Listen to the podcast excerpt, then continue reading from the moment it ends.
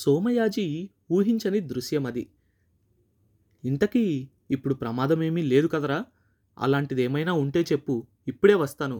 తాతయ్య కంఠంలో కంగారు ధ్వనించింది. లేదు లేదు వెంటనే మేం బయటకు తీయడం వల్ల బ్రతికింది బాబుగారు. నన్ను క్షమించినట్లు చెప్పడానికి మీరు రేపొద్దున రండి లేకపోతే రేపొద్దున మళ్ళీ దూకుతుంది.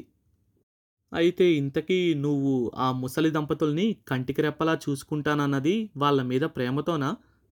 నీ భార్య మళ్ళీ నూతిలో దూకుతుందనా? అది నన్ను ఎప్పటినుంచో సాధిస్తూనే ఉంది బాబు. నేనే విననట్టు ప్రవర్తిస్తూ వచ్చాను. ఈరోజు మీ మాటలతో దాని వాదన మరింత బలం పుంజుకుంది. మీ చివరి మాటలకి చాలా బెదిరిపోయింది. మీ కాళ్ళ మీద పడైనా సరే మీ శాపాన్ని ఉపసంహరించుకోకపోతే సర్వనాశనం అయిపోతామంది శాపమా? అంతంత పెద్ద మాటలు ఎందుకురా ఏదో నిన్ను మందలించటానికి అన్నానే తప్ప నాకు ఆ అధికారం ఏముంది?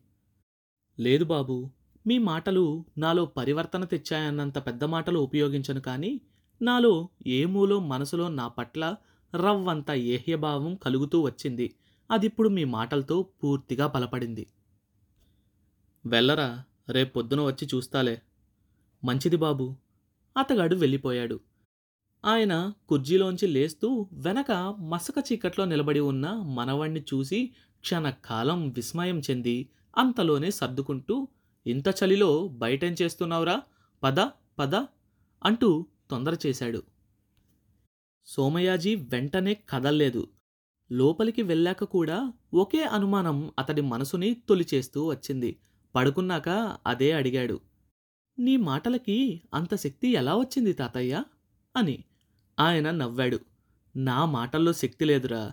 కృష్ణుడు ఈ తరం మనిషి. యుగసంధిలో ఉన్నాడు. ఇంకా పూర్తిగా స్వార్థం వైపు వెళ్ళిపోలేదు. అటూ ఇటూ ఊగుతున్న త్రాసుని నా మాటలు తిరిగి యథాస్థానానికి తీసుకొచ్చాయంతే. సోమయాజికి ఆ మాటలు సగం అర్థమయ్యాయి సగం కాలేదు. వాటిని మననం చేసుకుంటూ కళ్ళు మూసుకోబోతుంటే ఆయన ఇలా అన్నాడు. అందరం ఒకటి అన్న మా తరం నుంచి నేను మా కుటుంబం ఒకటి అన్న ఆలోచన వైపు వెళ్తున్నాడ్రా మనిషి. చాలా భయంకరమైన ఆలోచన ఇది. తను తన కుటుంబం అన్న ఆలోచన తప్పేముంది తాతయ్య? అని అడిగాడు యాజీ. అక్కడితో ఆగదరా. కొంతకాలానికి నేను నేనొక్కడే అన్న ఆలోచన వైపు దారి తీస్తుంది.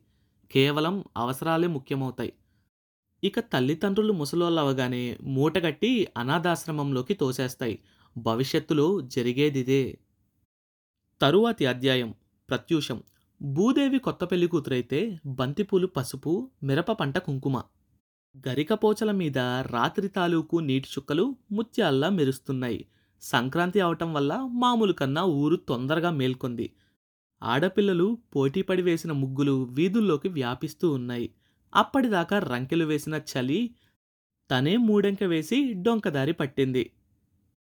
సర్వాంగభూషిత అయిన కొత్త పెళ్ళి కూతురులా ఆమని తోటి పెళ్ళి కూతురులా కోయిలని తోడు తీసుకొని కుడిపాదం ముందు పెట్టడానికి తయారవుతోంది. గోవు పేడతో చేసిన గొబ్బెమ్మల మీద అందంగా పసుబొట్టు పెట్టి కూర కొనలు తంగెడు పూలు సర్ది వాటిపై రేగుపళ్ళు పోశారు. పరికిని గలగలలు వాద్య సంగీతాలుగా శబ్దం చేస్తుంటే పదహారేళ్ళ పడుచు పిల్లలు లయబద్ధంగా తిరుగుతూ పాడుతున్నారు. సుబ్బి గొబ్బెమ్మ సుఖములియవే తామర పువ్వంటి తమ్ముణ్ణియవే చామంతి పువ్వంటి చెల్లెల్నియవే మనసులో అసలు పాట అది కాదట. ఎవరో కవి అన్నాడు. ముసిముసి నవ్వులతో రవ్వంత కంఠం తగ్గించి లోపలే పాడే పాట వేరొకటి ఉందట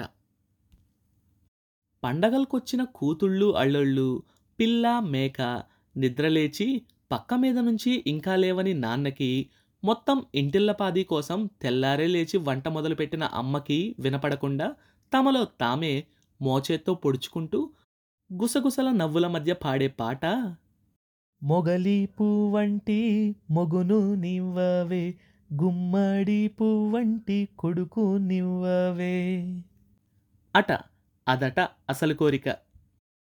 ఊరికి ఇట్నుంచి బుడబుడొక్కలవాడు డమరుకాన్ని అట్నుంచి జంగందేవర గంటని పట్టుకొని బయలుదేరారు. ఇన్నాళ్ళు ఏమయ్యారో గాని ఒక పక్క బాలసంతువాడు మరో పక్క పెద్దమ్మలవారు కూడా దర్శనమిచ్చారు. పెద్దెద్దులవాడు ఒక్క చిక్కన గంగిరెద్దుకి వీలైనంత అలంకారం చేసి ఇంటింటి ముందు ఆపి నమస్కారం చేస్తున్నాడు. పక్కూళ్ళో జరిగే కోడి పందాలకి కుర్రాళ్ళు అప్పుడే బయలుదేరుతున్నారు. అప్పటికే ఆలస్యం అయిపోయిందని ఆయన వడివడిగా నడుస్తున్నాడు. అందానికి వారసుడు మాత్రం వెనక నడుస్తున్నాడు సోమయాజి. అతడు మకరాంక శశాంక మనోజ్ఞమూర్తి ఇంకా కుర్రవాడు అలైక్య తనువిలాసుడవటానికి ఇంకో నాలుగైదేళ్ళు పడుతుంది. అయినా అమ్మాయిలు గొబ్బిళ్ళు సర్దే మిష మీద ముందున్న ముసలాయన గమనించకుండా వెనకున్న ఆ కుర్రవాణ్ణి ఓరగా చూస్తున్నారు. ఇద్దరూ ఊరి పొలిమేరకు చేరుకున్నారు. వారింటి నుంచి అరగంట నడక దూరంలో ఉన్నది గోదారి. అక్కడ పడవరేవు లేదు స్నానాల రేవు ఉంది. కానీ జనం అంత దూరం వెళ్ళరు. సన్నటి పాయ ఊరిలోకి వస్తుంది. గోచీలు కట్టుకొని కుర్రవాళ్ళు అక్కడ దూకుతారు. అక్కడంతా హడావిడిగా కంగారుగా ఉంది. ఆయనకది నచ్చదు. ఇంకొంచెం దూరం వెళ్ళాడు. ఊరు దాటగానే పొలాలు. కోసిన మళ్ళలో ఒక గిత్త తోకెత్తి పరిగెడుతోంది. కందిచేలు కోతకి సిద్ధమయ్యాయి. పరిగలేరుకోవటానికి అప్పుడే కొందరు పొలాల్లోకి చేరారు. ఈరోజు కూడా బడి ఉందారా? అని అడిగాడు తాతయ్య. ఉంది తాతయ్య. సంక్రాంతి పూట బడేమిట్రా? ఈసారి మొట్టమొదటి స్థానం మాకే రావాలని మా వాళ్ళు చాలా పట్టుదలగా ఉన్నారు తాతయ్య. అందులోనూ మా అయ్యవారికి దేవుడి మీద పండగల మీద నమ్మకం లేదు అంటూ ఆయన ముఖంలోకి చూశాడు. అయితే ఆ ముఖంలో తిరస్కారం ఏమీ కనపడలేదు. తన మీద తాను నమ్మకం పెంచుకున్న మనిషికి దేవుడితో అవసరం లేదురా అబ్బి. అయితే మీ అయ్యవారు అంత దీశాలా? లేక పీడావాదంతో తర్కరించే మూర్ఖుడా? సోమయాజీ తబ్బిబ్బై ఆయన వైపు చూశాడు. ఇంతలో రేవు దగ్గర పడింది. రేవులో మరికొందరు స్నానం చేస్తున్నారు. సోమయాజీ తబ్బిబ్బై ఆయన వైపు చూశాడు. ఇంతలో రేవు దగ్గర పడింది. రేవులో కొంతమంది స్నానం చేస్తున్నారు. సోమయాజీ మిత్రులు కూడా అందులోనే ఉన్నారు. ఈరోజు గోదావరి కాస్త అలిగినట్టుంది వడివడిగా ప్రవహిస్తోంది. గోదావరిని చూస్తే అతడికి తల్లి గుర్తొస్తోంది. అతడికి తల్లి గురించి ఏమీ తెలియదు చెప్పింది అంతా తాతయ్యే. ఆయన చెప్పిన దాన్ని బట్టి ఆమె ఒక అద్భుతమైన వ్యక్తి అయి ఉంటుందని తోస్తోంది. ఆమె నుంచి దూరమయ్యాక పిన్నమ్మల్లో అక్కయ్యల్లో అమ్మని చూసుకోవాలని అతడు చాలా ప్రయత్నించాడు. ఒక్కరూ సరిరాలేదు. చివరికి తాతయ్యలోనే తల్లిని చూసుకున్నాడు. మోకాలు లోతులోకి దిగాడు. దోసిల్లోకి తీసుకున్న నీటిలో సూర్యుడు ప్రతిబింబిస్తూ ఉండగా సంక్రాంతిలో విశేషమేమీ లేదురా. మకర రాశిలోకి సూర్యుడు ప్రవేశించడంలోనూ విశేషమేమీ లేదు. కానీ కాసిన్ని తిండి గింజల కోసం చెట్టుకొక పక్షిలా వెళ్ళిపోయిన కొడుకులు ఆడపిల్లలైన ఈడపిల్లలు వాళ్ళ కొడుకులు అందరూ కలవటంలోనే విశేషముందిరా. అదేరా పండగంటే ఒక పండగ వెళ్ళగానే మరో పండగ కోసం ఎదురు చూడడంలో తృప్తి ఉంది. అదే లేకపోతే రోజులు నిస్సారంగా మనిషికి పశువుకి తేడా లేకుండా గడిచిపోతాయి. మనిషి బ్రతుకే ఒక పండగ అని నిరూపించడానికే రా పండగ అంటూ చెప్పి నీళ్ళలోకి మునిగాడు. సోమయాజి చేష్టలుడిగి నీళ్ళలో అలాగే నిలబడ్డాడు. అధ్యయనం చేయాలంటే మనిషి జీవితం కన్నా గొప్ప వేదం లేదు. అంతలో నీళ్ళడుగున ఏదో ముసలిలా పట్టుకున్నట్టయి ఆలోచనలోంచి తెప్పరిల్లి సోమయాజి క్రిందకు చూశాడు. అతడి మిత్రుడు పైకి వస్తూ నవ్వాడు. సోమయాజి ఈదుకుంటూ వెళ్ళి వాళ్ళతో కలిశాడు. ఇంకో గంట వరకు అతడికి ఆట విడుపు. స్నేహితులతో కలిసి దూరంగా వెళ్ళి ఈత కొట్టసాగాడు సోమయాజి. ఆ ప్రదేశం ప్రతి అంగుళము వాళ్ళకి పరిచయమే.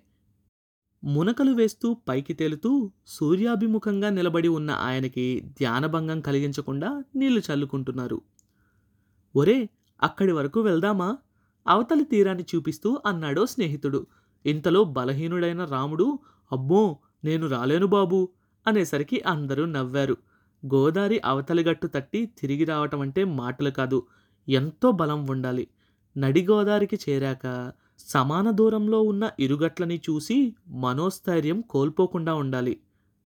పందెం వేసుకొని నలుగురు బయలుదేరారు. ముందు సోమయాజులే ఉన్నాడు. బంతాట ఆడాడి బలమెక్కిన కాళ్ళతో నీటిని తోసుకుంటూ సాగిపోతున్నాడు. అవతలి గట్టుకు చేరుకోవడానికి అరగంట కన్నా ఎక్కువ సమయమే పట్టింది. మిగిలిన వారు ఇంకా వంద బారల దూరంలోనే ఉన్నారు.